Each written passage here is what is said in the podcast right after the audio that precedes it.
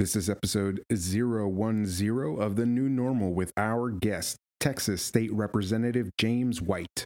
We covered a lot of ground from China's attack on the U.S. and our economy to how we've responded locally and on a national level. Representative White also shares with us his experience as an African American representing a district in Southeast Texas that has a perceived history of racism. We are supported by Mammoth Fuel. Mammoth Fuel bars were created with people like you in mind using only natural ingredients and zero artificial junk. We took no shortcuts in developing this highly functional and portable fuel bar. What are the benefits, you may ask? Portable on the go fuel, post workout recovery, boost cognitive function, aids in weight loss, anti inflammatory, and low sugar. With 13 grams of protein and only 4 net carbs, Mammoth Fuel is the perfect meal, snack, and energy bar where you'd like to go. Try Mammoth Fuel at mammothfuel.com. Welcome to the new normal, where we're talking current events, finances, philosophy, preparedness, and more. My name is Sal, and with me, as always, is my good friend Quentin. Each week, we dive into those various topics and bring you an inspiring person or message to navigate the world with a positive mindset in this new normal. Thanks for spending some time with us today. Now, here we go. All right, ladies and gentlemen, welcome back to the new normal. My name is Sal, and with me, as always, is my good friend Quentin. Say hi to everybody, Quentin. What's up? We got a special guest joining us today. Quentin State Representative James White of District 19 is on the line with us today. Welcome to the show, Representative White. Thanks for joining us. Thank you so much, Sal and Quentin. Uh, we're extremely proud to represent the five counties in Southeast Texas Polk, Tyler, Jasper, Newton, and Hardin counties. Um, and we're definitely proud to represent Sal B. he is exclusively. Yeah. exclusively. Uh, just a little bit of background for our uh, listeners who are not familiar. State Representative James White is a native of Texas, born in Houston, Texas. He attended Houston ISD public schools before graduating with honors from Prairie View A&M University in 1986 with a bachelor degree of arts uh, and political science.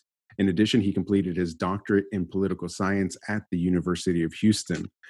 Representative James White was also an officer in the U.S. Army Infantry. His, service included an assignment uh, with the Berlin Brigade from 1987 to 1990 during the demise of the Soviet Union.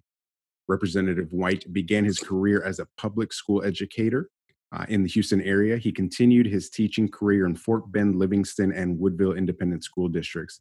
He taught United States history, Texas history, and geography at a secondary level.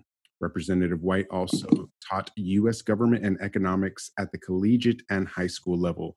So you have a lot of experience to bring to the table in today's conversation. So we want to welcome you once again and, thank you for your time. We've got a lot of things to, to go over and get your thoughts on as it pertains to the situation, not only in Texas, but on a national level um, with respect to COVID 19 and everything that's been happening.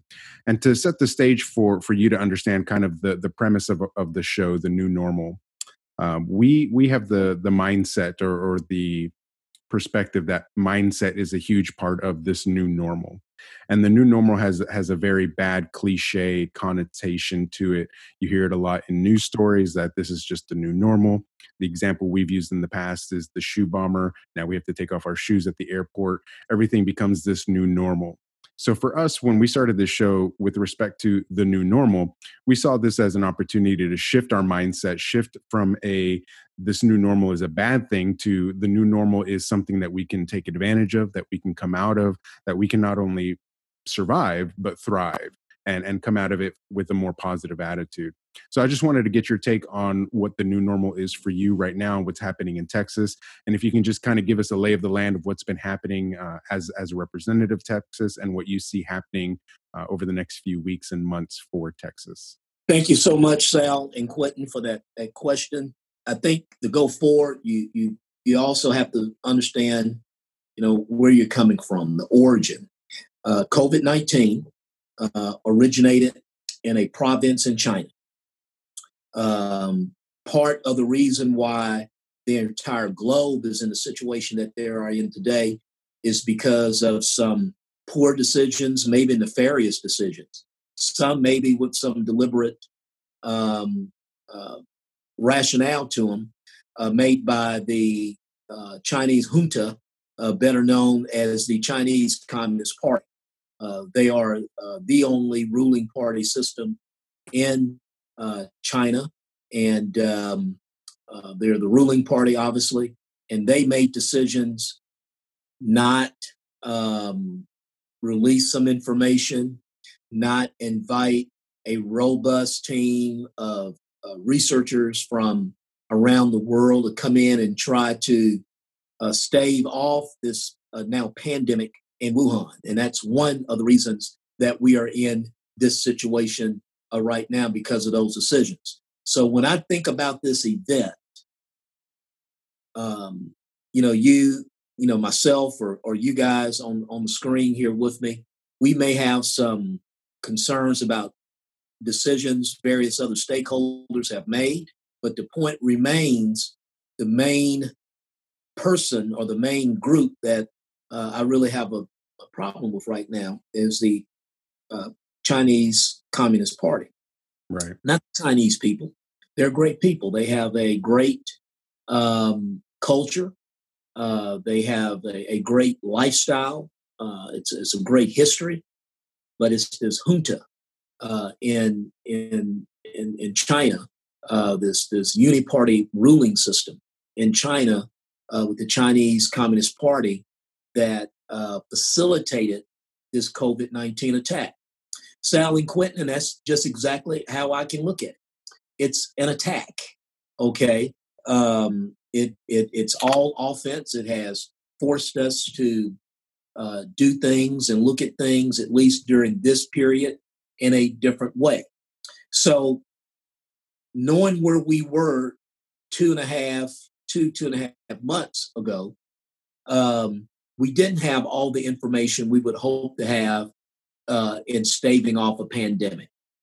Um, because of some uh, poor decisions by our country, and it was these these decisions were of a bipartisan nature of shipping all, you know, think it's a good great deal to offshore all of our um, goods and services. Uh, in in this instance, medical equipment, personal protective equipment, better known as PPE, manu- you know, having all of that offshored in in China. Uh, this has been something going on for the last two or three decades or more. You know, that exacerbated the situation. When we look at seven, eight, or maybe even nine out of 10 of our drugs, and we're talking about pharmaceuticals of a very important nature, uh, in China. Okay, and so we were put in a situation not knowing have not knowing a lot of information, not being able to readily uh, bulk up and equip up with uh, the necessary equipment and gear. And there was probably a different decision making matrix that we needed two, two two months to two and a half months ago. But the point is, um, May 13th and May 14th is not February 13th or March 14th. It's May 14th. Uh, I believe we know more than we know now about COVID 19.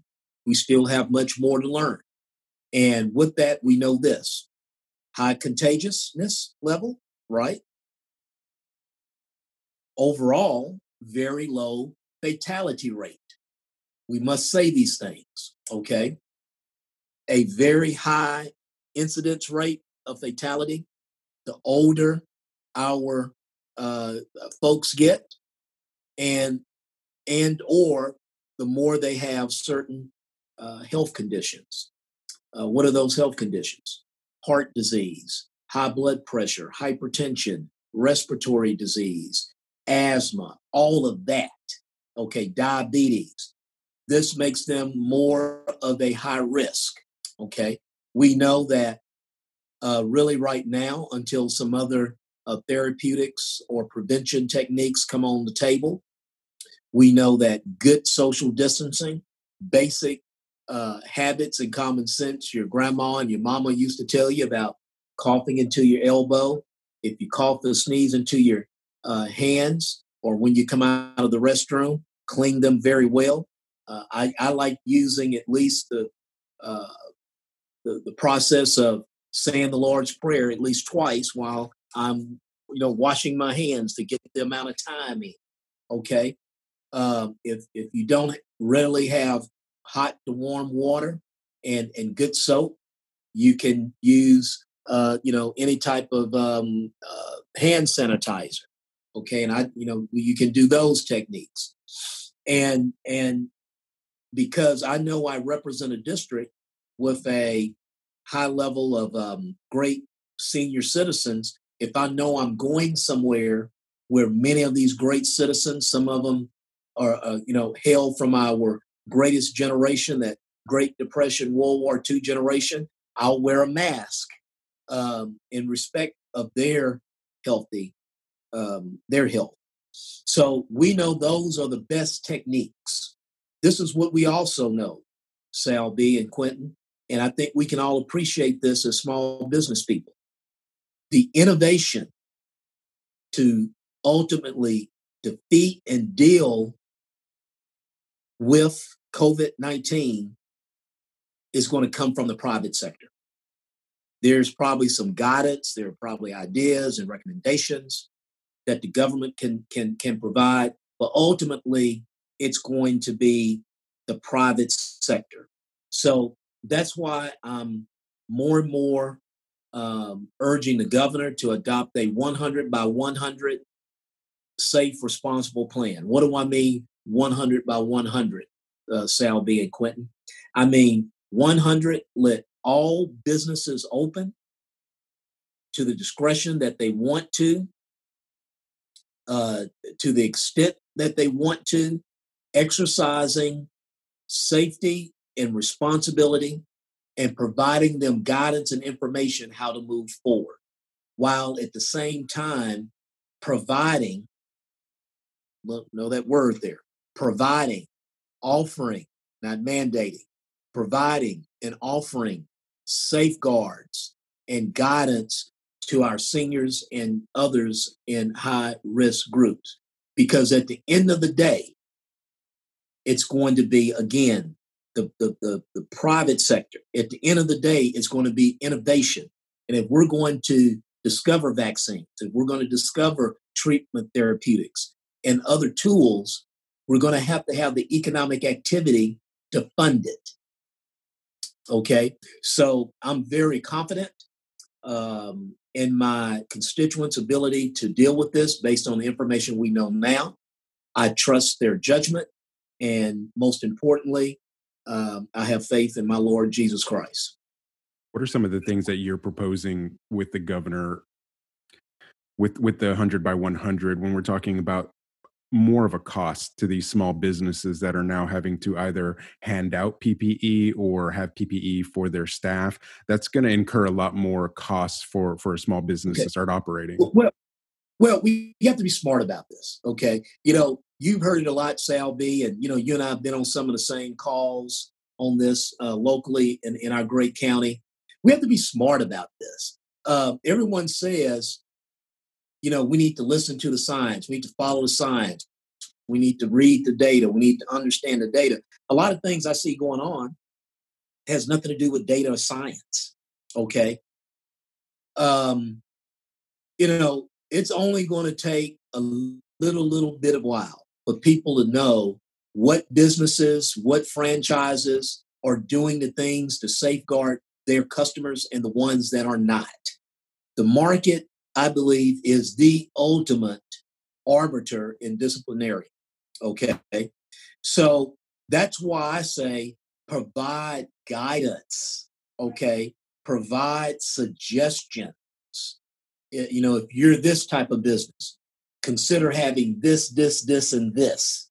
And obviously say why. Because in some instances, some folks are telling people, uh, pass out, um, um, what do you call these things? Gloves, PPE gloves to your to your um, uh, your, your staff, your employees. Well, guess what?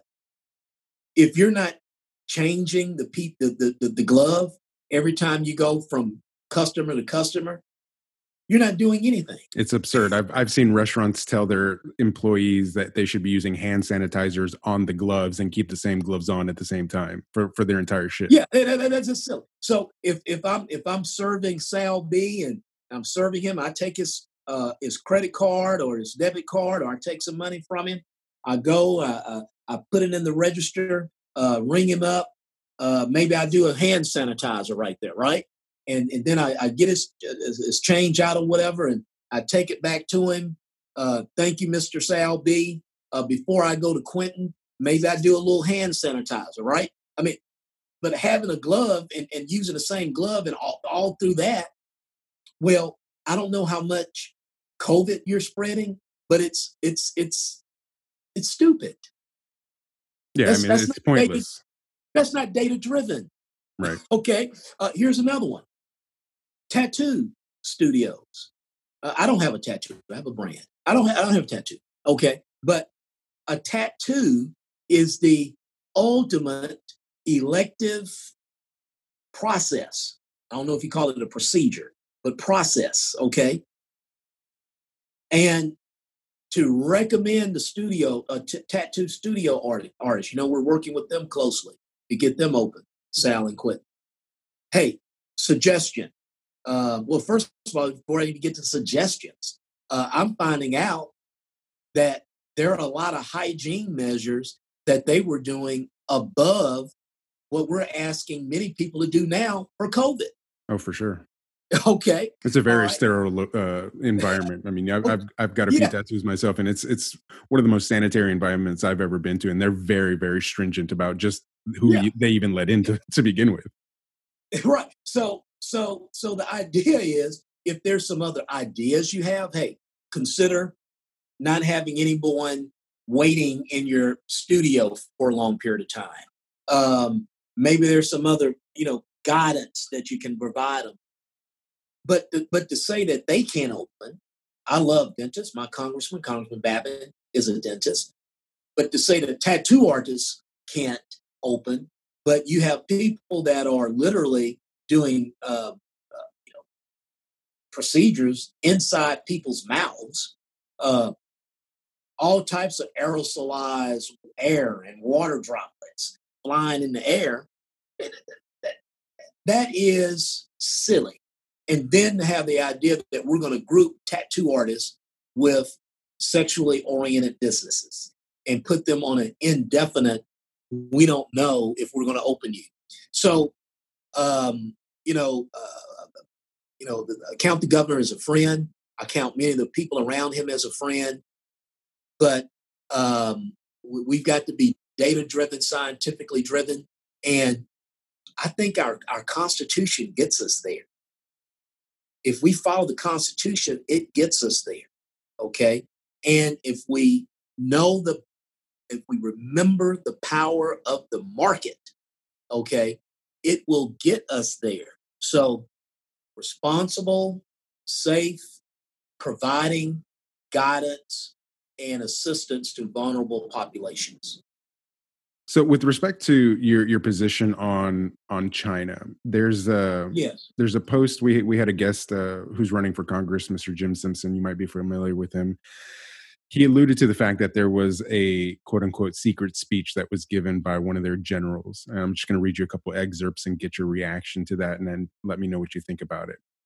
To resolve the issue of America, we must be able to transcend conventions and restrictions. In history, when a country defeated another country or occupied another country, it could not kill all the people in the conquered land because back then you could not kill them effectively with sabers and long spears, or even with rifles or machine guns. Therefore, it was impossible to gain a stretch of land without keeping the people on that land. However, if we conquered America in this fashion, we would not be able to make many people migrate there.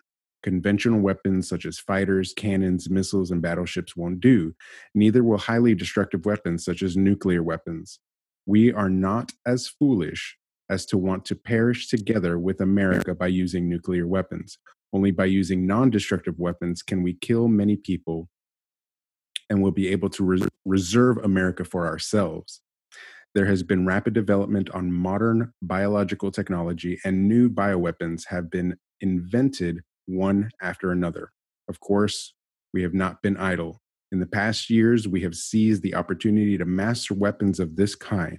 We are capable of achieving our purpose of cleaning up, quote unquote, America all of a sudden. Biological weapons are unprecedented in their ruthlessness. But if the Americans do not die, then the Chinese have to die. We must prepare ourselves for two scenarios. If our biological weapons succeed in the surprise attack, the Chinese people will be able to keep their losses at a minimum in the fight against the United States. If, however, the attack fails and triggers a nuclear retaliation from the United States, China would perhaps suffer a catastrophic a catastrophe in which more than half of its population would perish.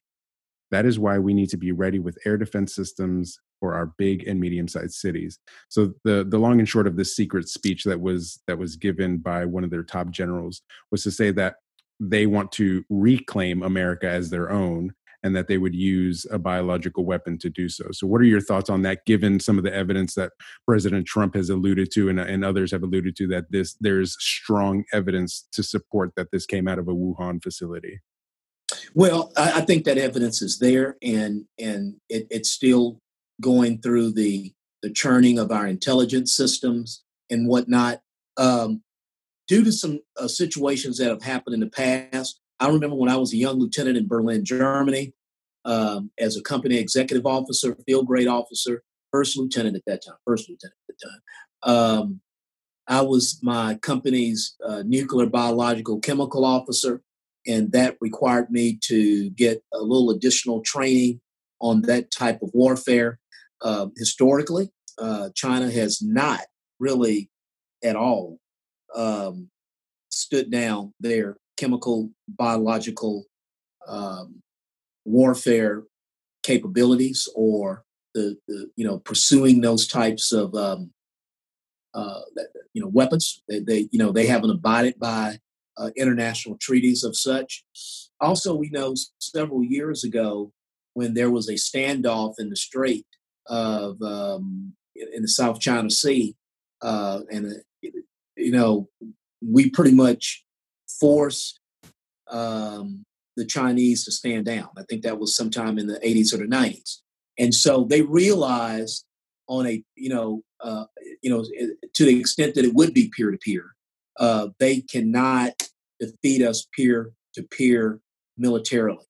And and for some time since the late 90s, they've had a doctrine of a sort of um, asymmetrical, um, a you know, uh, unrestricted type of uh, you know engagement or attack uh, uh, on the United States, and it's and it's quite intriguing, and I would say quite innovative, because if you look at the way that they're really doing it, is by one co-opting, uh, becoming part of uh, institutions that we have developed, may it be the World Trade Organization, United Nations, you know, other economic treaties or trade treaties, uh, the World Court, you know, you know, being a member of those institutions, then getting in there, should I add the World Health Organization, uh, and and and get in those organizations, co-opt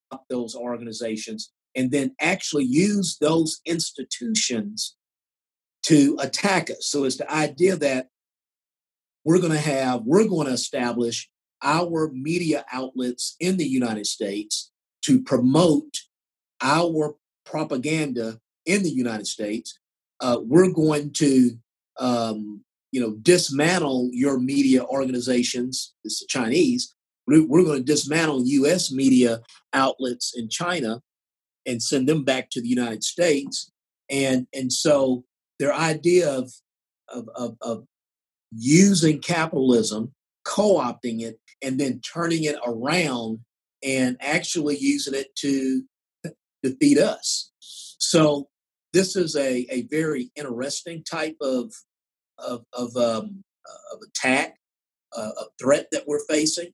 It's going to take a different breed of leaders with a different thought of you know how to approach. Because as you're saying, Sal B, uh, we can continue building stealth fighters, and we need to. We can continue building advanced sea craft, if we need to. But all of that could be, you know, just made neutralized by undermining our institutions and understand it's our institutions constitutionalism free and open markets uh, freedom of speech you know, freedom of religion and the exercise thereof. It's our institutions that's that really is our strength. So the idea if you can attack the institutions and then use those those very institutions that the people respect and have um, uh, a trust in that is a very novel and i would say a very lethal way to bring down uh, a civilization so I've got some kind of tough questions for you, James, but you know that's just in my nature. You know, it, it, we're friends, so uh, don't don't take any of this personally or anything like that. This is a tough question, not about you personally, but about how the situation's being handled. Um, so we've had a very tenuous relationship with China over the past 20 years, but really the whole time, right? Um, uh-huh. We've got evidence that Chinese weapons were falling into the hands of fighters in Afghanistan, um, potentially the Iranians.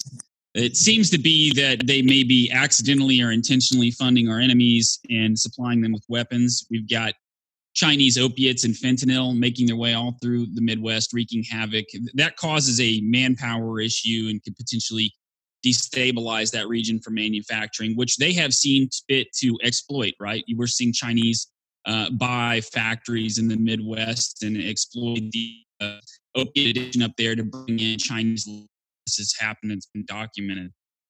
Um, to the virus, I, am sure you're familiar with fourth generation warfare, and this certainly indicates that it may be a uh, well, certainly supplying our enemies weapons is war by proxy, and you know, uh, poisoning our population could actually be a, a, a direct attack.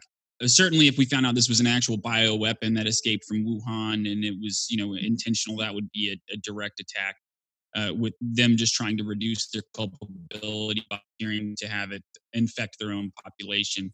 But but regardless of whether we find out it's intentional or unintentional, as it stands right now, it it, it very well may be fourth generation warfare. Mm. So we've got lots of conflicting data about the virus, how deadly it is, how deadly it isn't. What we do know is that there's many strains at this point and you know a lot of the conflicting data might actually just come from interpreting one strain's uh, lethality versus another strain. We know that the strain in New York is more deadly than the strain in LA. Um, but we still know uh, very little about it. It could be very benign and it could be, you know, very serious. But the, the point being is it's caused massive disruption. So whether it's an actual WMD or not, it, it has caused massive disruption. So my problem is with the way this has been handled, and I, I think that Donald Trump's knee-jerk reaction and his initial reactions were very good, and he was restrained for whatever reason. His initial reaction was to immediately shut everything down and potentially start mobilizing troops.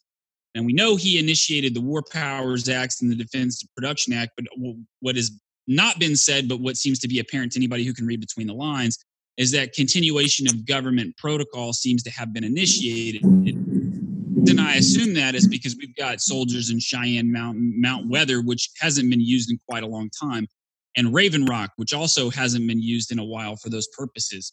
And they're locked in. They haven't seen their families since this all began. This is a very serious situation that we haven't seen since the Cold War. And I'm not sure that anyone was locked into Mount uh, Weather or Raven Rock or Cheyenne Mountain for that matter during the Cold War for months. I don't think that that ever happened. Um, so it seems that we've initiated continuation of government protocols. My problem with the way that this has been handled is that we have been paying for mm. COG protocols and aid and supplies since about the 1940s or longer, even.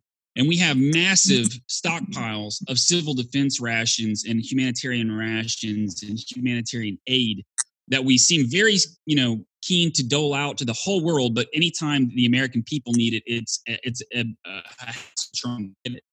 And this isn't just Donald Trump. I'm not I'm not pointing the finger at Donald Trump. Like I said, I think his initial reaction was very good, but even he says he was restrained by private business interests that just told him to write it out and treat it like flu. I, am glad he admitted that. I, I, think that that's very important. Um, because ultimately it's these multinational corporations, these globalist entities that stand to benefit the most from the, the disaster and the trade situation. And the reason I say that is because right now, as it stands, there's a clear way into martial law. There's a clear way out of martial law if it was enacted. There is no clear way in or out of this technocratic hellscape that is being created by big tech. And the government seems fit to allow them to create these surveillance systems. And once they're rolled out, they're rolled out. There's no real way going back. That genie's out of the bottle. And but martial law, not so much. There's no interest eh, that the government has, despite what some conspiracy theorists might think. There's no interest the government has in maintaining long-standing martial law. It's very expensive. Mm-hmm. It's very disruptive. It causes a huge uh, distrust by the public. and it's almost irreparable, but it could have been very beneficial the reason I say that is because right now, what we're seeing, the government is mandating private business remain closed, right? But these multinational corporations continue to operate and they eat up market share of our citizens at a very rapid rate. Main Street continues to lose market share to these multinationals every day. They're forced to remain closed. And the argument displayed by the media is two ways. Either we are all going to die from the flu or the coronavirus, right? or we need to demand to go to back to work right now. It, well, that doesn't. There's some cognitive dissonance there. It's like, oh, is it is it is it a bioweapon that's very serious, or is it just the flu? Is it an economic? You know, it, it's it, there's a lot of conflicting messages. So, my my guess or my question would be, why have we allowed big business to eat up the market share of Main Street and the small business government could have since it initiated continuation of government protocols for itself and for the banks, instead of charging people double, forcing us to buy our relief aid from Walmart, Amazon, and Target, mm-hmm. why not disperse the aid that we paid for and continue to pay for? Why not use MMT to go into debt to ourselves and put our bills in forbearance and have the banks who ba- we bailed out now twice put a pause on our bills since they really wouldn't exist if it weren't for the American people going into debt for these banks. Why are we forced to to to choose between our small businesses and big businesses, which is just kind of it's forcing it's forcing our economy into a very uh, I don't know the death of free enterprise, so to speak. Mm-hmm. When we could have just shut everything down, only left critical infrastructure open, the government could have initiated martial law. We could have gone into full continuation of government protocols potentially wiped the virus out within a matter of a couple of months and then resume business as normal with just closed borders and small business would have lost no market share whatsoever to big business okay um why didn't we do one or the other okay well look um i know this is a really tough question there was a lot of stuff packed in that so well, you know, well take your time well, well well here's the deal um we have something called the Constitution. Okay. Uh, we, we still have that. Okay. Uh, but saying that we did do a taking, but uh, let me back up. If I remember, for the most part, the pre- president and his team offered guidance. His president, the president and his team, I don't think they never really shut anything down. No. Okay. Okay. So a lot of these other shutdowns, lockdowns, shelters in place, whatever term you want to use, these were done at the state, county, and local level. Uh, I think some of it was, you know, let me just talk about Texas right now. Okay. Chapter, most of chapter 418 in the government code as we know it was you know, is is it exists due to the Texas Disaster Act of 1975. Okay. And I want to think the Disaster Act of Texas Disaster Act of 1975, probably on the back of the minds of those members of the legislature in 75, was was a flood, a wildfire, or, or a hurricane or a tornado. Probably not responding to a worldwide pa- pandemic. They probably thought that at any given time, there could obviously be multiple executive orders and emergency orders by a governor in various parts of the state, but there would never probably be an entire order of the same nature over the entire state. So I think it was part of not seeing this type of threat before. Uh, what can we do to slow down as much activity while keeping some things possibly open of of of, of a more immediate essential nature. Again right? Uh, there will probably be a lot of things that we, we would do different. So i think the best thing you know to your point when I think the best thing we can do now, knowing what we now know now, and we've going we're going to have things to deal with China, this virus, uh, for many many months, maybe years, right? Okay. So I guess I, I, guess what I was saying, and, and, what my problem with the whole situation, because I, I, can I can kind of clarify this better. Uh, if if this was 1962, right? Uh-huh. And we we thought the Soviet Union potentially unleashed a bioweapon on us because fourth generation warfare has been around for a while. I mean, this is a Cold War development, right? I don't think we would have seen the government outsource its duty to IBM, Sears Roebuck, Piggly Wiggly, and Woolworths. I know they wouldn't have done it. I know there would have been a massive federal response because of the civil defense rations that were doled out during the Cuban Missile Crisis and the bomber gap. You can mm-hmm. find those civil defense rations all over the country, and the government helped people prepare their bomb shelters. If this had occurred at a time where we were particularly vulnerable, eh, given our trade situation, I would say that we were to a, to an attack like this. Mm-hmm. We wouldn't have responded this way.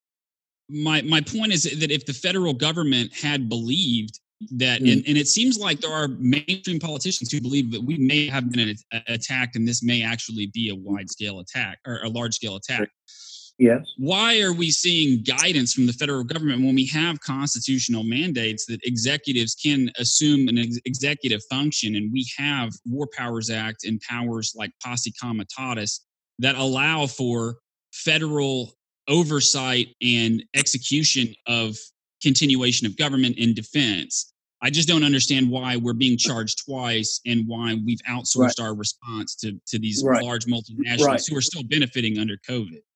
Either way. Okay. And you know, let me let me just go to one of my safe parachutes.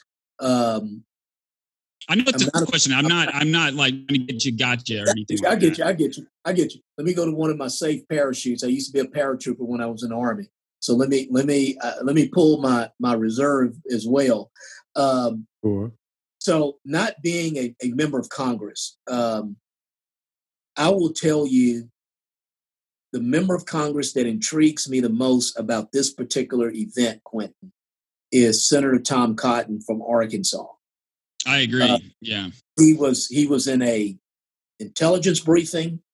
They were talking about this and the way he explains it, and no one has disputed it, he was really the only one that marched down to the other end of Pennsylvania Avenue, demanded to see the president and say, This is going to be the biggest thing that, you know, we've ever experienced. Yes. Uh, and he's gotten some criticism um, you know, among the he's media. a very brave man. Well, but but it, look at this, and I'm and and and, and I and I, I and I can't stand to be corrected on this. He's gotten a little criticism from the media, but none of his colleagues, Republican or Democrat, have said that guy is crazy. No one has really said that in the in the That's in true. the Senate. So he wasn't the only one in the in the intelligence briefing. Okay. I mean, he wasn't the only one in there. Okay. And again, knowing as, as we opened up, knowing that the Chinese prefer to attack institutions, well, what did we have going on in November and December? We had the um, uh, impeachment process going on. Okay, a great distraction. Okay, for the political class in D.C. So not being a, a, a not being a, a, member of Congress, not having access uh, to uh, the type of information they may have. Um, I will tell you this though, uh, our DPS, our state uh, security apparatus, uh, is part of a national intelligence grouping. Okay, and um, um, they do share intelligence. Okay. And um, so I want to think that our governor has been briefed enhanced in an enhanced manner, maybe. Okay. Uh, so, so, you know, why we didn't do martial law real quick? Why didn't we just go do the immediate um, two week um, shutdown, which probably could have, as some um, epidemiologists would say, probably could have just shut it down, shut this virus down. Maybe, uh, you know, I don't know. I just, I just was, I, I was just not in, um, in that. I, I respect that. Right, I understand. Right. That, the only reason that, I ask that is because the countries that have uh-huh. have done a very good job at shutting it down, and and, and like you're seeing in New Zealand, South Korea, yeah, and, and and could I could I add something to that? You know, sure. uh, when we look at the characters of countries, obviously New Zealand is a um, obviously New Zealand is uh, a country based on um, you know popular forms of government. You know, sure. they have you know, open elections, respect for rights, uh, the respect for the First Amendment, or excuse me, their, their respect for um, firearm ownership is is is not very good. It's not good at all. But it used much, to be, but you're right. Now right, it's but, terrible. But, but, but they're pretty much they vote on they vote to have tyranny. Okay, let's put it that way. Okay, but it's a much smaller country. Okay, um, so to have top down quick shut it down is probably something that's more feasible. Okay, I mean if you even look at the attack on Pearl Harbor, Hawaii wasn't a state at that time, but you know we didn't just go down to a full scale shutdown then. Uh, during 9/11, to to your credit, to a certain extent, we did shut down the entire airspace at least. Okay. We even and shut down the stock market for four days. You bring up an interesting point because after Pearl Harbor, when we were being attacked on the eastern seaboard by the wolf pack, people refused to turn their lights off and and it, it they ended up having to put troops on the streets to get people to shut their lights off at night because they just refused to do it and people got killed from that right. Uh, americans are generally not very right. willing to go along with so, orders so so look you know so with that um but understand um you know as as old coach would tell me and i think it it, it can it can work in a in a reciprocal way the same thing that makes you laugh can make you cry. And I think it works reciprocal. So some of the same institutions, institutional norms that allow us to prosper and thrive, uh, sometimes they can work against us. But I think in the long term, work for us. Okay. So you, you bring up a really interesting point. I'm, I'm really glad you brought that up. So let's say let's say this is an attack, and we expect maybe we expect to see more. That China is acting very strange, and and we are obviously responding to it because the U.S. government is making preparations for their strange behavior. Uh-huh. Do you think that the American population, and it, you know, if you don't, you don't feel comfortable answering this, you don't have to. But mm-hmm. do you think the American population has the the wherewithal or the gumption to do what's necessary anymore to survive a prolonged onslaught like this? If, oh, it, oh, if this oh, truly yes. is the oh, opening yeah. phases. Look, look, look, I know my constituents in Southeast Texas. They're tough. They're hardy. Uh, they they can they can deal with tough stuff, and I think Americans in general can deal with it. It's in our it's in our bloodstream. Okay. Um, yeah, push come to shove Yeah, I agree yeah, with right. you. I was just I just wanted to ask that yeah, question. They're, they're, oh, oh, absolutely, absolutely. Um, but again, it's you know our innovation to innovate markets and have this real time um, supply network across the world uh, in one way works very well for us, right? You don't have to have these stockpiles. I mean, I mean, I'm talking about your your stores, your warehouses, and that sort of thing. You know, if you have this real time supply network where you know within a month, you know you can you know disaggregate consumer data, have things uh, manufactured in China or in the Far East, have it into your ports in Houston or or or, or Long Beach or New York, um, you know, in two weeks and never miss a beat, right? Uh, that is part of the American market innovation.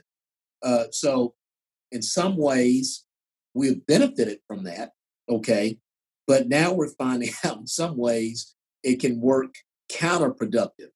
So those things happen. Okay. Those things happen. But if you remember uh, the, the, the, the, the Japanese military leadership, you know, they had a very um, uh, vigorous debate. Uh, we don't need to, if we're going to attack the United States, we don't do a, we don't need to do a pinprick. And there was some in the Japanese military hierarchy that thought a Pearl Harbor attack, yes, it would cripple the American naval fleet, but at the most part, that would be a, a pinprick. When the United States could get its full industrial capacity geared up in a war fighting potential, to a war fighting potential way, and at the same time, Quentin and, San, and, and Sal, um, you know, marshal the will of the entire American people.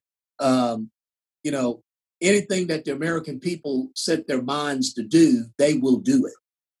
Uh, that, that that's what made Gorbachev uh, a fold when when when when President Reagan said, "We have the technology, we have the wherewithal, we have the, the, the economic means to have a literal nuclear shield." Um, that that hastened the demise of the um, Soviet Union because the idea is that if we put our minds to it, we will get the resources and the will behind it. So I'm very confident uh, that that will is still in, in our bloodstream.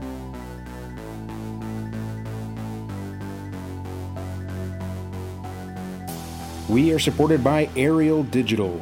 Ariel Digital is a full service digital marketing agency that specializes in custom designed websites for small to medium sized businesses. Whether you need a simple one page bootstrap website or you're ready to start selling your products online with an e commerce website, Ariel Digital is equipped to help your business. Go to arieldigitalmarketing.com slash new normal. That's A R I E L digitalmarketing.com slash new normal and save 20% on your custom website today. So you've been posting a lot of articles recently and, and there's been a lot of talk. There's been even right now Breitbart is doing a live stream in Minnesota with protests to open up the economy. I think we've been very okay. fortunate in uh, in Texas to to have an economy that's being reopened in these phases in this phased approach to allow people to get back to work. You've you've also been posting a lot of uh, material regarding you know open up now and some of the uh, economic impacts that are happening. There's a great resource Jim Simpson pointed us to called restartnow.io, and you can look at every state and, and the implications of not restarting the economy either boldly or or in these phases. And it has statistics like as of right now, we've lost 124 billion dollars uh, in revenue. We've lost 1.7 million uh, jobs. There's been an increase attributed to the shutdowns uh, there's been an increase of 1,271 suicides, and that's in comparison to 1,146 COVID deaths. So there's been more suicides attributed to the shutdowns than actual COVID deaths. What do you see for Texas over the next few weeks, over the next few months that can help ease some of these um, numbers? My, if, if, if, you know, and let me tell folks, uh, um, maybe in certain areas, um, of policy areas, because as a member of the legislature, you tend to um, you know, you're you're obviously concerned about everything, right? Because you vote on everything okay, that comes to the floor. But from a policy standpoint, because you sit on various committees, you tend to have you know policy sort of focus, right? So uh, maybe on prisons, maybe on some things in criminal justice, the governor may call me on. But mostly, this has been the governor, a lot of his advisors in the medical field that have provided him this advice. Uh, not very much, you know, interaction or engagement um, in the run up to making decisions. Okay, maybe after the decisions, but not necessarily in the run up. But look, it, it is what it is. You know, we, we've my point is again i'm not for forcing people to have a vaccine right. but the only way we're going to get one is we, we, you know government creates nothing okay? Government taxes and we know the old phrase uh, taxation uh, you know is is the power of the tax is the power of the, the destroyer right? So the, the idea is we've got to have the wealth we got to create the wealth in order to have the government resources to do the vaccine, to do the therapeutics, to, to, to have the hospitalization resources. Even if we just say we got to continue fighting, uh, dealing, and defeating COVID 19, we, we got to got to be able, we got to have something. We just can't just print $3 trillion, right? right. So uh, we, we've got to get our economy up and going in a responsible and safe way. Again, I think we do that um, by letting the market responsibly innovate its way uh, back to prosperity and operation. So I would just tell the governor if, if, if you don't if we don't do it today, I think he wants to do another big announcement on the 18th. I would say do it today. 100 100 safe and responsible. Safeguarding the vulnerable. Okay allow everyone to open up to the capacity that they can in a safe, responsible way, providing them information and guidance. So we're, right. we're sort of in a stalemate right now, though. Wouldn't you agree, though? I mean, we, we've got half the population, and obviously this is not 100% accurate, but we've got half the population that says, I'm not going anywhere. I'm staying indoors. I'm not going to do anything. You can't obviously you can't force people to go to restaurants and, and go shopping. And then you got the other half who says let me go to work. I don't want to collect unemployment. So we're, we're at this stalemate right now where businesses are opening up but people don't want to patron. And, and and and let me dive into that. Because this has been again the governor speaker uh, bonnen lieutenant governor patrick uh, dr hellerstedt at the department of state health services the team of medical um, folks, Dr. Pont, who's our state epidemiologist, and so many great, smart minds. Um, I salute them on how they have solved Texas's problem with the PPE supply chain about exponentially by, by the day increasing our ability to provide testing opportunities for, for Texans by ramping up um, our hospitalization and our ICU. I mean, I give them, man, those guys have done a bang up job. Okay, no doubt about it. But if I have one really concern, especially with the medical team around the governor, is tell the people what they need to know. Um, you know, I don't know if you've watched some of the governor's uh, press conferences lately, Sal and Quentin. He usually starts off, he gives a great layout about how far we've come, the capacity that we still have, you know, how we're ranking very low in the number of deaths, not only nationally, but among a cadre of, of, of big states. I mean, great stats. And then when we go to Dr. Hellerstedt, he goes, COVID 19 has not left Texas. It is still at bay. I get that. Okay. I would hope that Dr. Hellerstedt would back that up because, for the right reasons, the public is placing a lot of trust in our medical community because this is a public right. health challenge. Well, and okay. there's a lot of back and forth, a tug of war of, of, of these ideologies of get back to work, no, stay indoors for the rest of your life. But but but but but follow me on this, Sal. So if Dr. Hellerstedt would say, hey, the governor's done a great job. He's absolutely right. We've come a far way. We're finding out that yes, COVID 19 is a highly contagious virus, but we're also finding out that if we do, if we continue to do great social distancing, and I think the way that our local officials have responded early in this event, Sal, it's kind of trained us a little bit. It's kind of given us some training now where some of this stuff is becoming habitual, all right? Right. And not an outlier. So someone say, say control. Well, well, it's becoming habitual, you know, washing your hands even more than you do. I, I heard the speaker the other day said, you know, I'm, I'm washing my hands more than I, I did in the past. Like, what does that mean? Okay. does it mean you never wash it? And I'm shaking yeah. and the guy's hands are like, okay. So if he would say, if we continue to exercise social distancing, and most of this, if not all this, can be done without a government edict to stay home. Okay.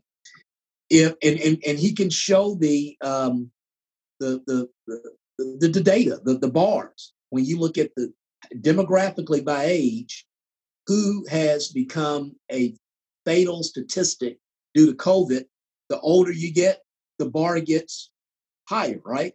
So protecting those vulnerable populations, protecting those vulnerable uh, elderly folks with the, um, uh, the health conditions, safeguarding them, giving them the information.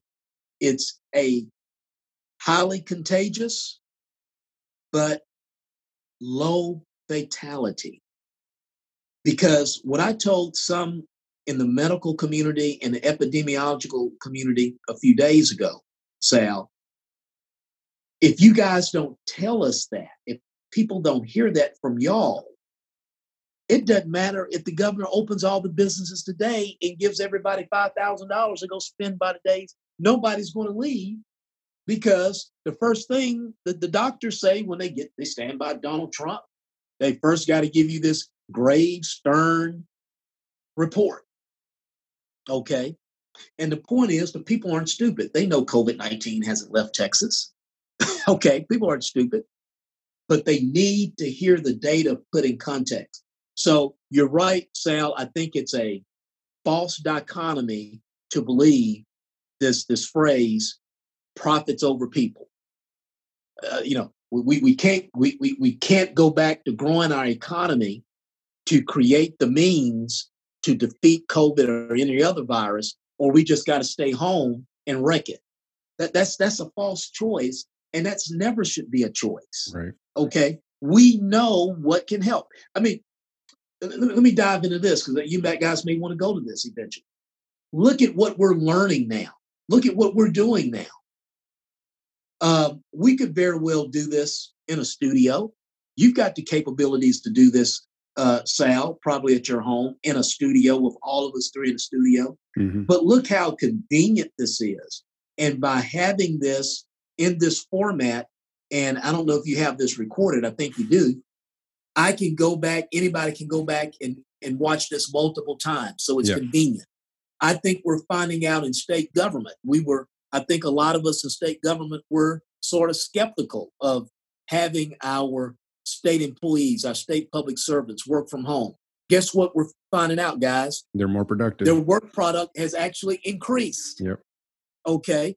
Um, there are probably some um, efficiencies that we're finding out on the school side.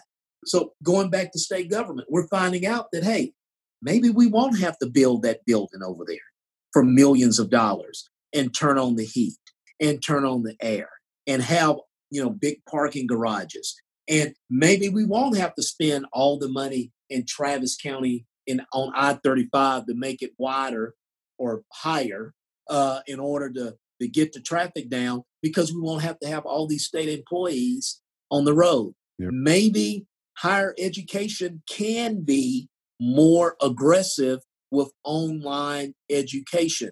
So we're learning things. Um, I don't think as much in my district, but you know, listening to Speaker Bonnen the other day, he said that uh, a restaurateur in his district is, is saying, "Hey, look, you know, maybe I should exploit, expand curbside service more. Okay. All right. Uh, so think about what we are learning and the capabilities. They were always there. Zoom has always been a platform. Right. But but now we're finding out that there are other ways that we can connect and not so much practice social distancing and, and not infect or contract a virus, but also be more efficient and broaden our level of opportunity for all our folks. And this is what we've been talking about with the new normal, this quote unquote new normal is is shifting our mindset, shifting our capability to be more efficient, to run more lean. I think a lot of small businesses are starting to realize that they could have been running so much leaner. The average American, just on, on a daily right. budgeting standpoint, wastes $500 a month. So I think we're starting to really see that some of the positives of this new normal is that businesses can run leaner businesses can run virtually we're seeing a lot more businesses turn to online and e-commerce so these big pivots yeah. and these big swings we had a we had a guest a couple episodes ago that immediately pivoted their business from brick and mortar uh, furniture to completely online sales and they've almost doubled if not tripled they can barely keep up with the demand now that they've shifted online so we're yeah. seeing this yes. new this new paradigm of of small businesses and and even just on an individual level people are switching it up. They're pivoting. They're oh, they're and, adapting and, to this going, new normal. and, and going back to brother quentin here i think that's where we can start leveling the field with our small businesses versus these multinationals. And that's why it's so important to to get our folks back and let them get in the fight let them get in the game. I mean you know um, the, the, the American revolutionaries in the 1770s, they had to learn in battle. Okay, yeah, von Steuben got them together and they did drill and all that stuff. But the, the, the learning happens in battle.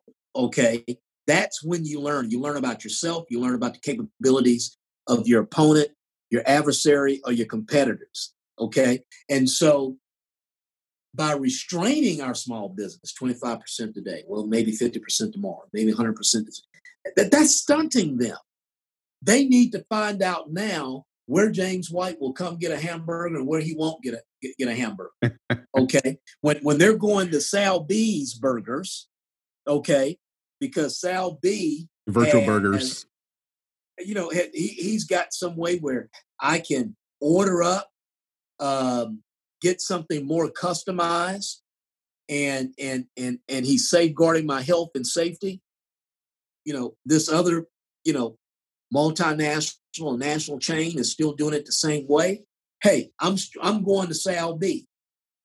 Okay? So it's all of that and and you know i just saw it uh, uh, pop up here you know our friend out in in, in, in california Elon Musk. He knows the only way he's going to be competitive is getting on the field. Yeah. Okay. And and he understands the idea of maintain getting and maintaining market share. When even I actually agree with the uh, like almost everything that you said because small businesses they have the potential to lean out faster and more effectively these bureaucratic and bloated you know multinational corporations they have some they have so many fixed costs attached to their operation that you know there's only so lean they can go before it starts to really cut into their marginal utility. So uh, and, and their profit margins for that matter. Um, so you know i think this could be a great leveling field for small business. Um, and, and it, it could be one of the first times in history you can see a leaning out of the economy without a reduction in pay or benefits because we're just reducing fixed cost. And that and may and may very well so be the thing with government. So um, uh, now we don't want a situation where we're just going to have one guy. Uh, if you're in state government for 18 months, uh, 18 to 24 months, just calling the shots. Uh, we probably don't want to go that far. But um, but again, um, you know, I'm talking with heads of government agencies you know, working from home, uh, kind of telecommuting. I guess that can be a term.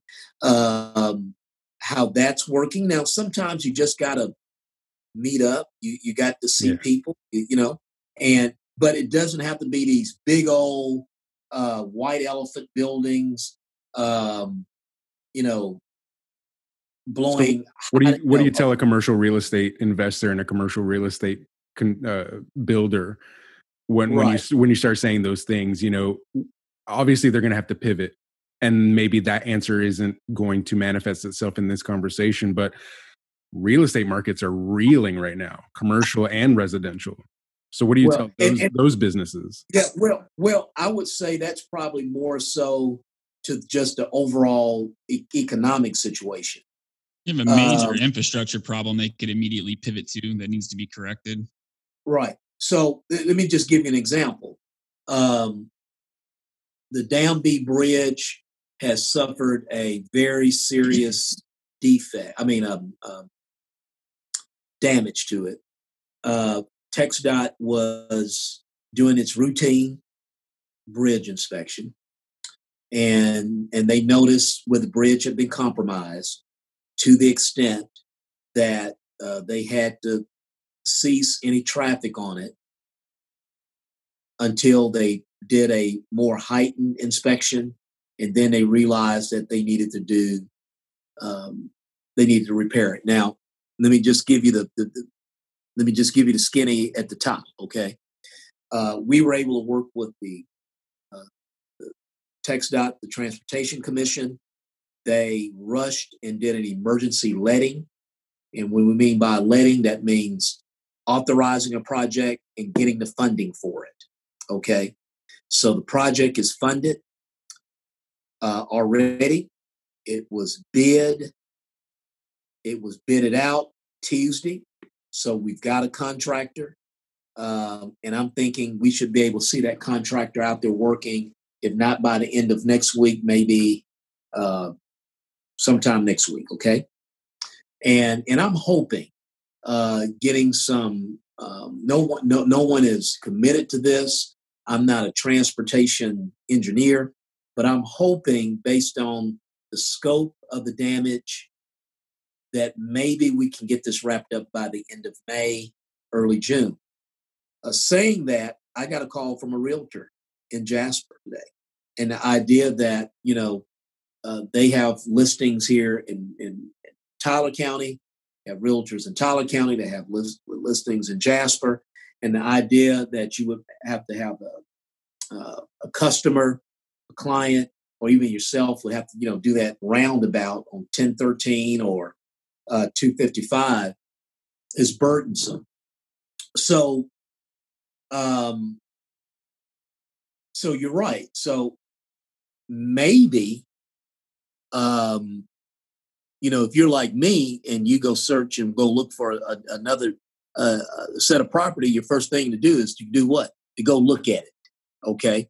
But, you know, maybe a, a, a pre look where the, the agent the broker walks through the home or walks through the property. Yeah, does a uh, live uh, video with them. With a live video. Yep. Uh, or or on a drone, but make sure you get one of those drones that was not made in China and doing uh, uh, covert surveillance intelligence, right? So so that's what we're talking about. Okay, and again, yeah, th- these things were on the table, but I don't think by mandates, okay, and and and, and suppression is the way to get there. You're going to have to loosen up the entrepreneurial mindset and let these women, men and women, get to the finish line. Agreed. The best way they can. Very true. So you brought up Elon Musk, and and he's uh, he's been a little bit of a civil disobedient mascot for the last couple days, and thank God civil disobedient folks. Yeah, and and they've they've blinked right? So the county that that they're in in alameda has blinked and they're allowing them to open. And i'm a little sad about that because i think there's a good opportunity for for us to start um, negotiating with elon and and and companies like them to to come into texas. I mean he even mentioned texas still be there. And, and i would love to see what what on a legislative level and then on a county level what could we be doing to attract these businesses? I think that's another opportunity for these states who are opening up and who are open for business. How can we start attracting these businesses who are in these more well, restrictive well, and totalitarian well, areas? good good question. Well first of all uh, we've got to stop being partially totalitarian and and go ahead and and go full blast and and, and get our economy going um, and uh, what what what we're also finding out, you're talking about the big pivot, so to say, so to speak. Right. Uh, if we can do if we can do alcohol to go now and practically have no adverse impact in the middle of COVID, could we do alcohol to go all the time? So mm. I think a lot of members of the legislature, including myself, we'll be looking at these emergency orders that the governor has uh, yeah. uh, come up with, and we'll be saying, okay, not only did you do it this time, but this is one you do all the time. We have a disaster. Why don't we just make it a permanent statute? So I think there's ways to do that and, and keep safeguards on. I mean, yes. Louisiana has proven that. Yes. So I think there are ways that we can go in and look at our regulatory code pare that down, make our businesses in Texas more competitive, uh, more prosperous, and, and, so they can thrive in a very competitive global economy. So I think that's the case. And um, this next budget cycle can prove, I think it will prove to, be um, more challenging. I think any budget is a challenge. I, I don't think we should go into any budget cycle thinking we can just spend money willy nilly. Okay. But any budget cycle uh, is challenging. So I think going into this next budget cycle, um, as we need to find efficiencies, as we need to f- do the cuts if we have to, I think we will. Um, we need to be looking at, you know, what did we do without government wise during the during the pandemic and everybody stayed alive? Right. Okay maybe we can cut that.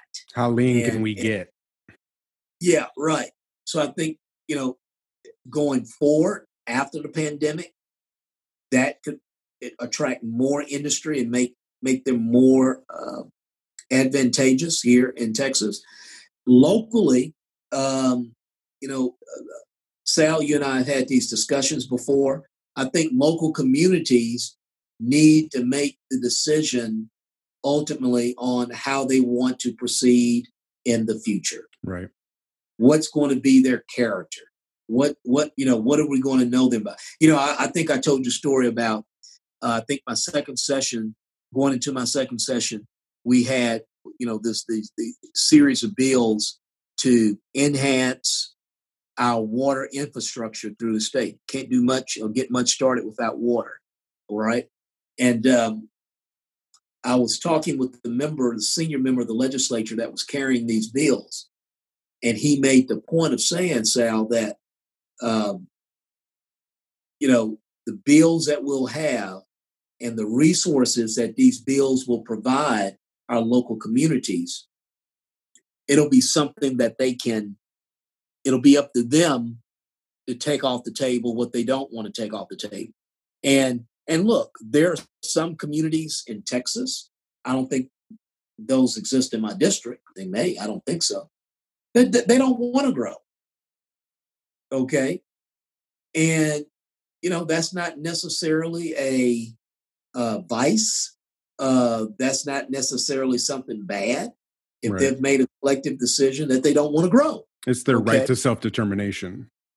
Right, right, right. So, um, so it's going to eventually be there. But the idea having a, a, a state economy, economy that champions lower tax rates, le- a, a, certain less burdensome regulatory environment, um, strives to have a civil court system that focuses on fairness and not um, uh, you know, gaming the system for a few uh, outlandish uh, uh, trial attorneys. Okay, I'm, I'm talking about not having a lot of lawsuit abuse and ensuring that we have the 21st century education and technology that we need to make sure that we can continue to uh, compete in the 21st century.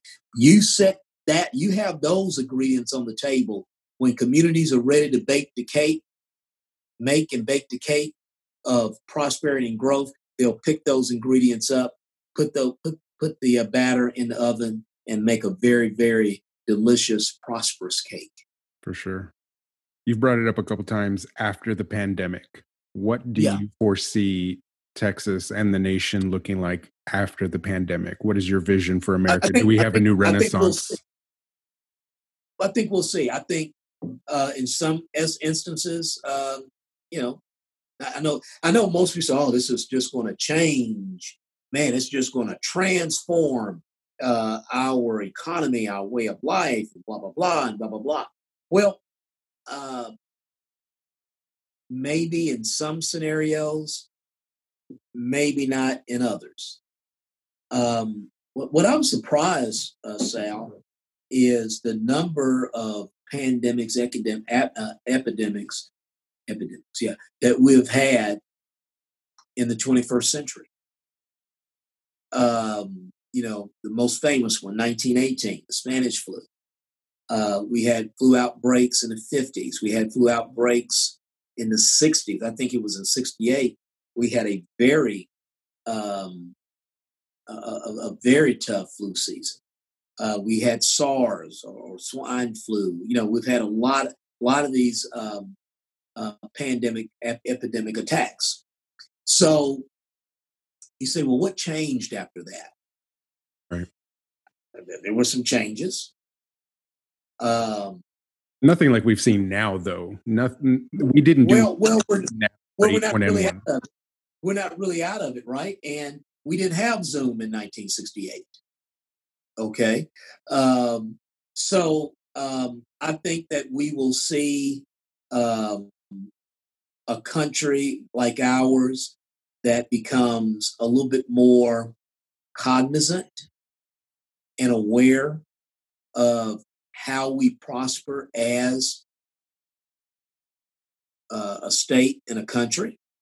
I think you will see a um, an, an, economy that um, starts to always look at ways to be efficient, and I think that those those are going to switch over to the um, the government sector.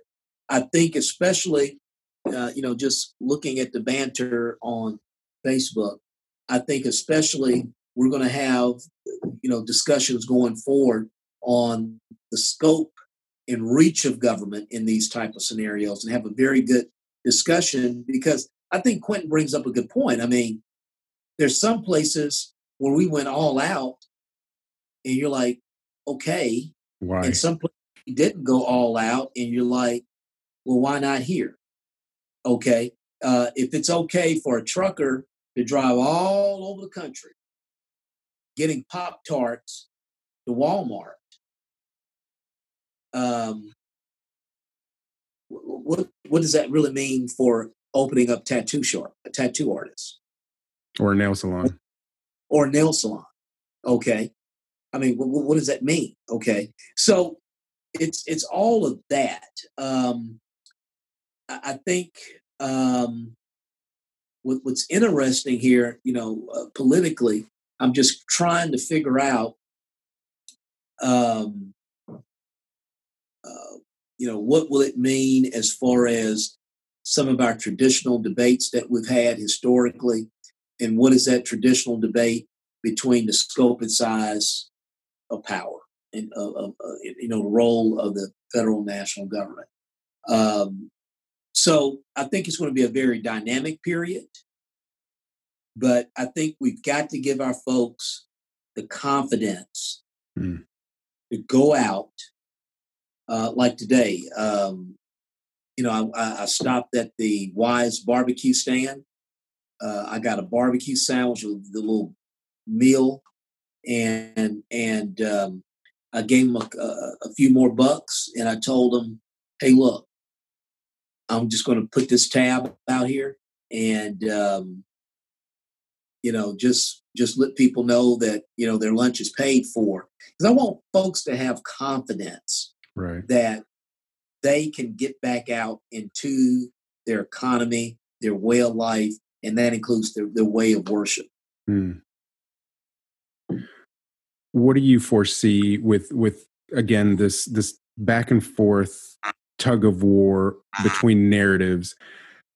Do you foresee a second wave? Do you foresee us having to go through this again in in what people are calling a dead winter? Okay, yeah, I saw that. Um, and let me tell you, I had a friend that was a stock um, stockbroker, and he said, "Hey, look, you know, this is how a stockbroker builds a um, builds a customer base. So they they they go to they, they find 500 you know you can get these lists. You know the 500 most um, or the 1000 most wealthiest people in your in your area okay and you send those 1000 uh, you send you, you, send them and you say okay um, you send 500 of them stock a stock a is going to go up in you know so much and it's you know you're going to make money. And you're going to have send the other 500 hey here's stock b and it's going to do this. Well you're likely to be wrong on one of them right? So let's say the group you sent um, stock stock B letter to, they think you're you know just terribly wrong. You don't know what you're talking about, right? So you you just drop them off your mail out list, and you work now with the, the, the list on stock A, all right, and then you divide that list into two. Uh, you know, stock number one is going to go up and, and stock number two is going to go down. Well, you're going to be wrong on one of those, right? So let's say you were right on stock number two. So then you're down to 500. You, you repeat that again 250 this way, 250 that way. And where you settle with that 250, guess what? They've been with you and they think you're right. They think you're an expert. You are a stock picker. So I like to read the data when someone comes out because obviously this person can be right or wrong. If there is one spike in the winter, they will be right. Somewhere in this big old country of 50 right. states. The broken okay. okay.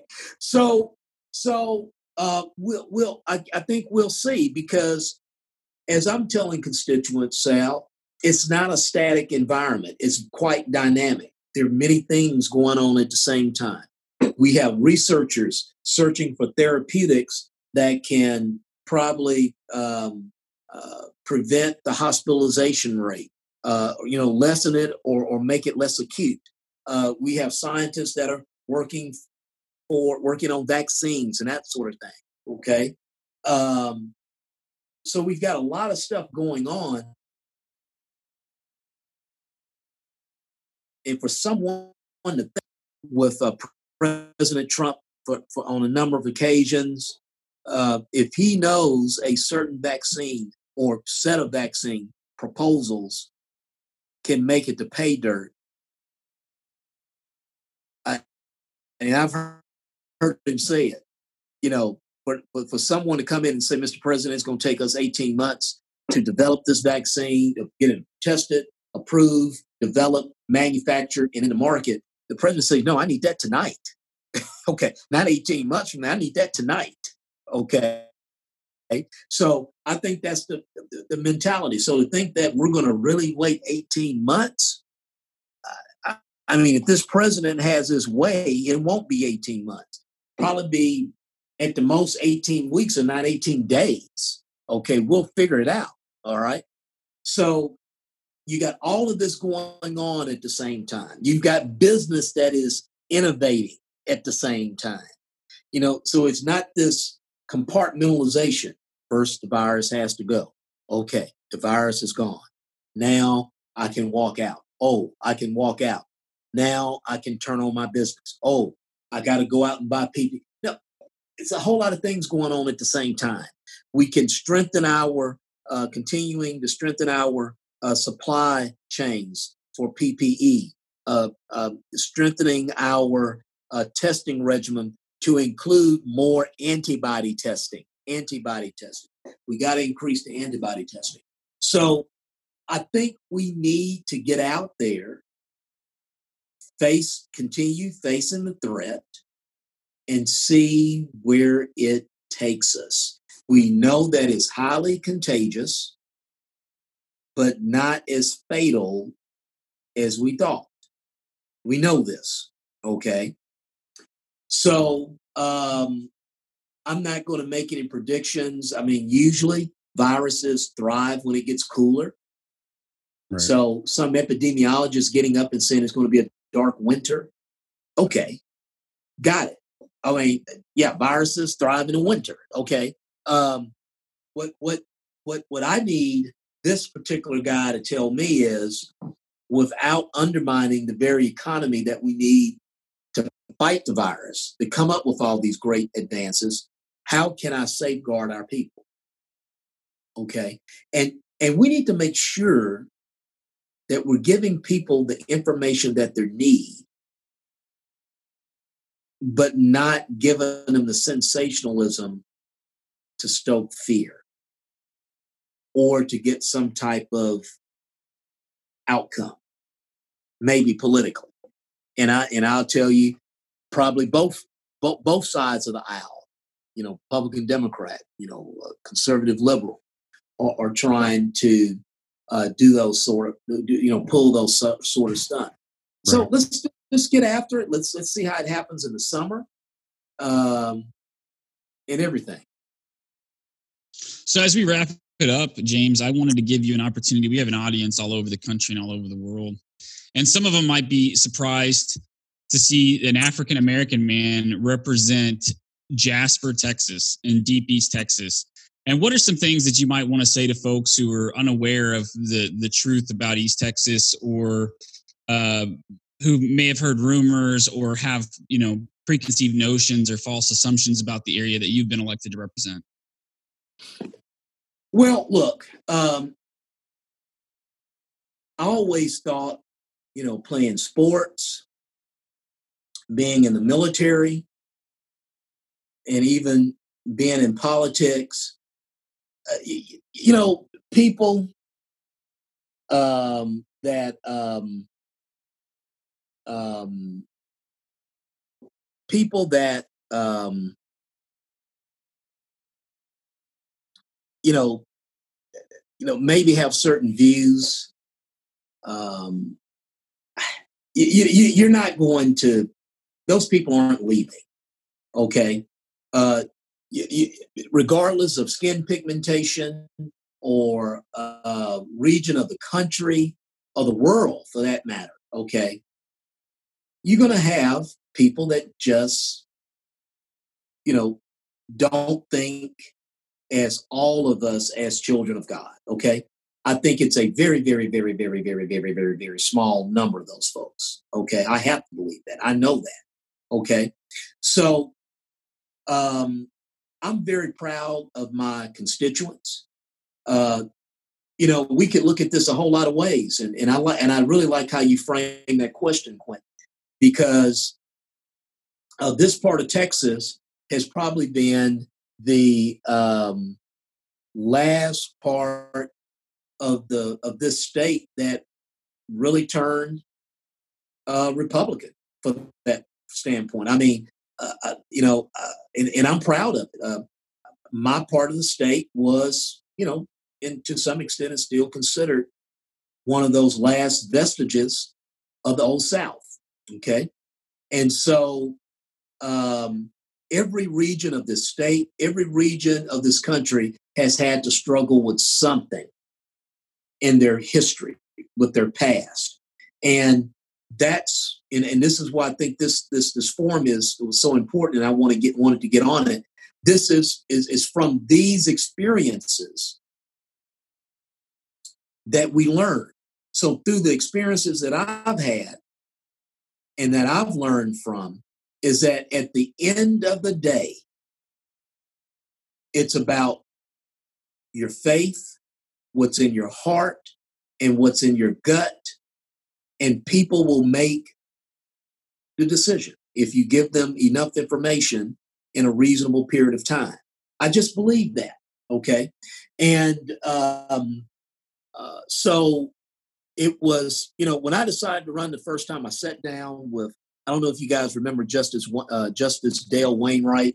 He was a member of the Texas State Supreme Court before um, um, uh, leaving, um, you know, state government and going back into private legal practice. Um, he and I forged a friendship back in, you know, when I was still living in Harris County, where he started off as a, a district judge, and he did such a great job. He was eventually appointed to the Texas Supreme Court and won successive elections after that.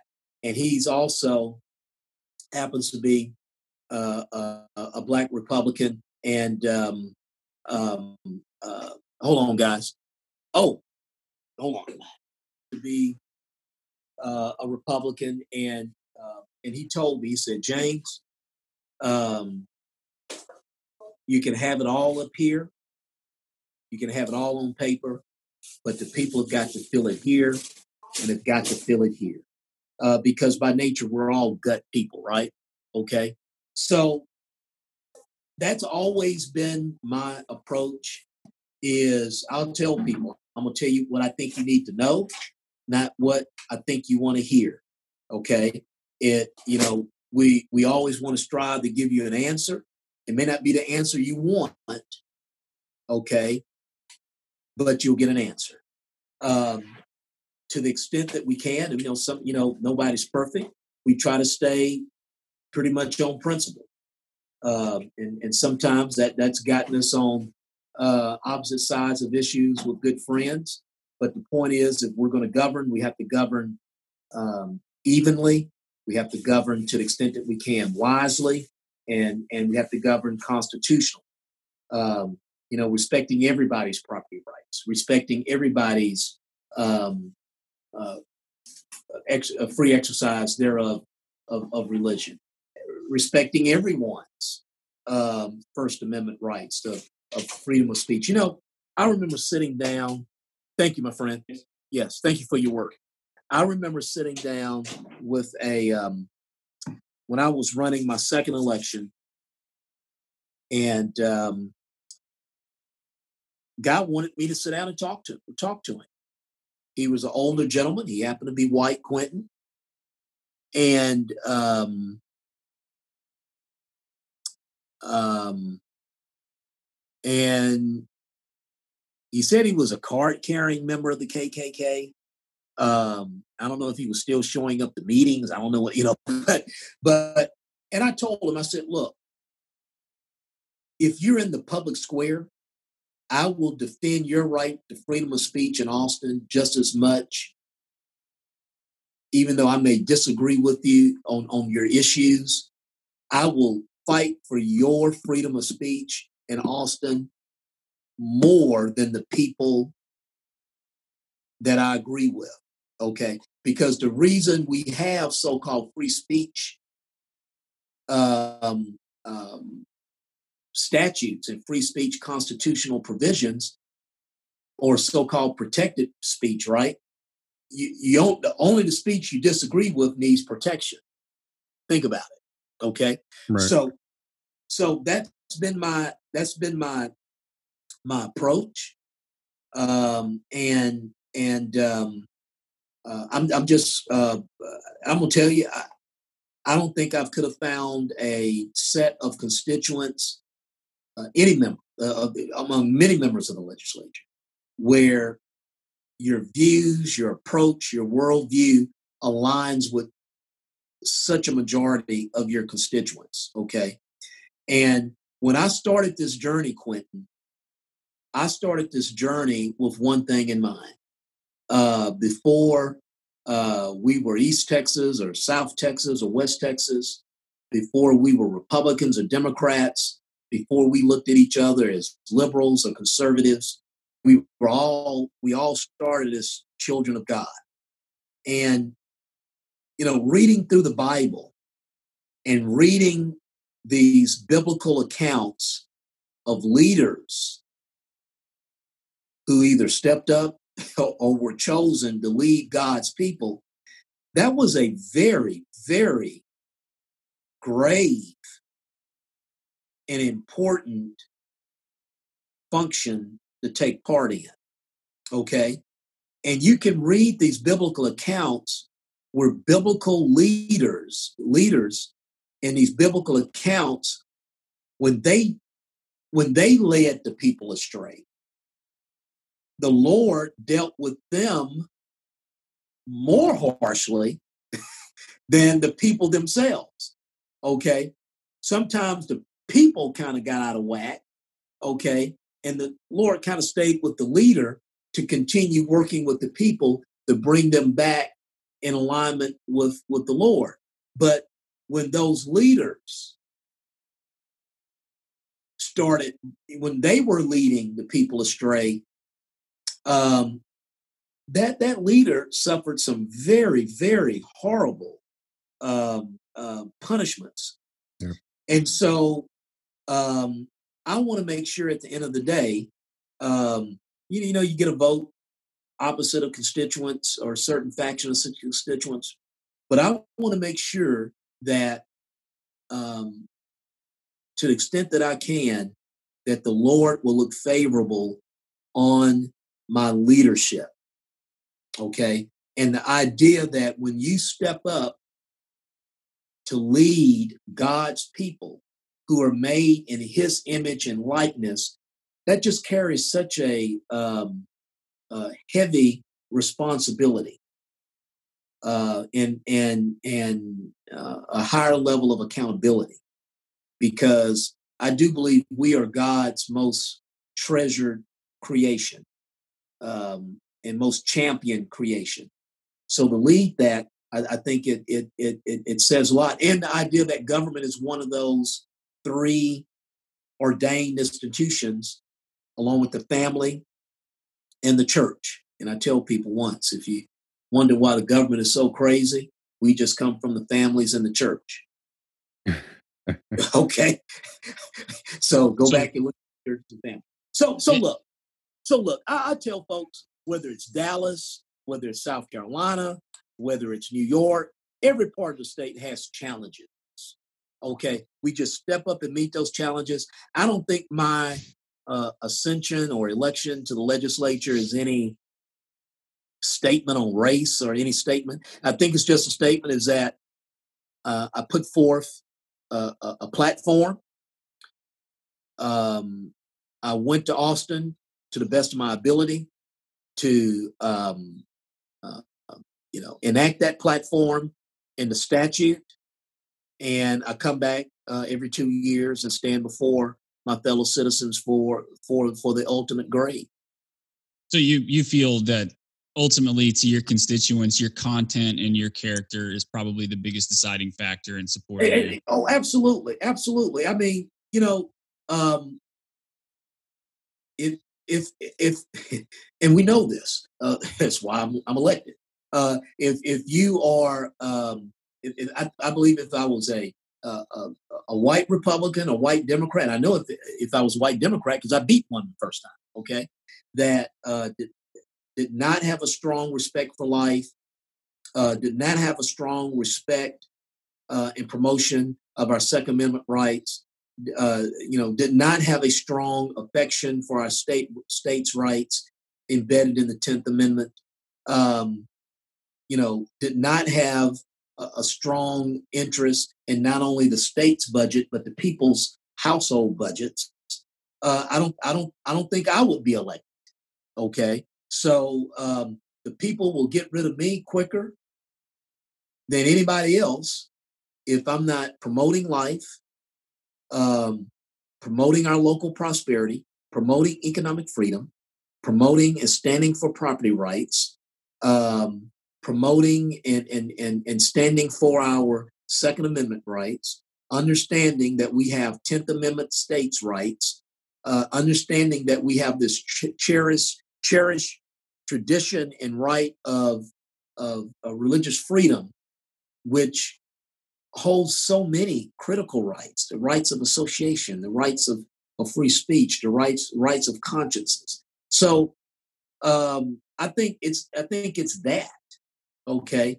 And and let me tell you why I know it's that, Quentin. Um, to the east of us in Newton, uh, we, we, we got a great guy over there, um, uh, Sheriff elect Burley, uh, Burby, excuse me, happens to be an African American. He's been a uh, police chief uh, of a of a uh, fairly large uh, city called Texas City. Um, he was so good, I think they want him back, but we're gonna keep him over there in Newton. He has a long history, a long um, uh, background in law enforcement, and you know he stepped up the run in the Republican primary um, against the current sheriff at that time. Uh, well, no, uh, the, the current deputy sheriff, who was also uh, a longtime uh, peace officer here in East Texas. Um, uh, you know, and um, he prevailed over her. And I think the reason he prevailed over her was because, you know, of his, his, his deep reservoir of experience in law enforcement and I did it. Maybe he could bring some new techniques to the table. So, you know, that's that's that's what I think. At the end of the day, it's it's it's going to be performance, um, and I think the people collectively are smarter than any politician most of the time, and any group of politicians the most of the time. I, I just agree with that. So, uh, yeah. So there's sometimes we have some tough times. Um, but the point is, uh, the stay the stay consistent, tell people what they need to know, and they'll eventually make their decision. Agreed. James, we want to thank you for your time. I know it is very sensitive, and you got to get back to doing the things that you do to make this uh, a great thank district. So yes, yes. Thank Thanks you, Sal. yes, thank you, and thank you, Quentin. And um, you know, uh, just just to, not to tell you guys how to do this, but maybe going into session, maybe in that December when when revenue um, levels start to kind of materialize. Um, you know, we get out of the November elections and we kind of get a feeling on where people want to go um, policy wise. Maybe, uh, you know, I tell people sessions are interested. They're interesting. They kind of had a personality of their own. Uh, sometimes that personality changes in the middle of the session. and, uh, you know, we could get together again and, and talk about the session itself. And uh, maybe during session, halfway during the session, and maybe a recap after the session. That'd be incredible. Thank you for that opportunity. Follow okay. you up there. We I've got a place to stay up there. I can extend to Sal. Maybe we can come do some interviews and hang out. That'd be awesome. Hey, please do that please do that. We'll definitely keep in touch. Okay, we'll do. Thanks, man. Thank you so much. All right. As bye-bye. always, welcome to the Thank new you. normal. Yes.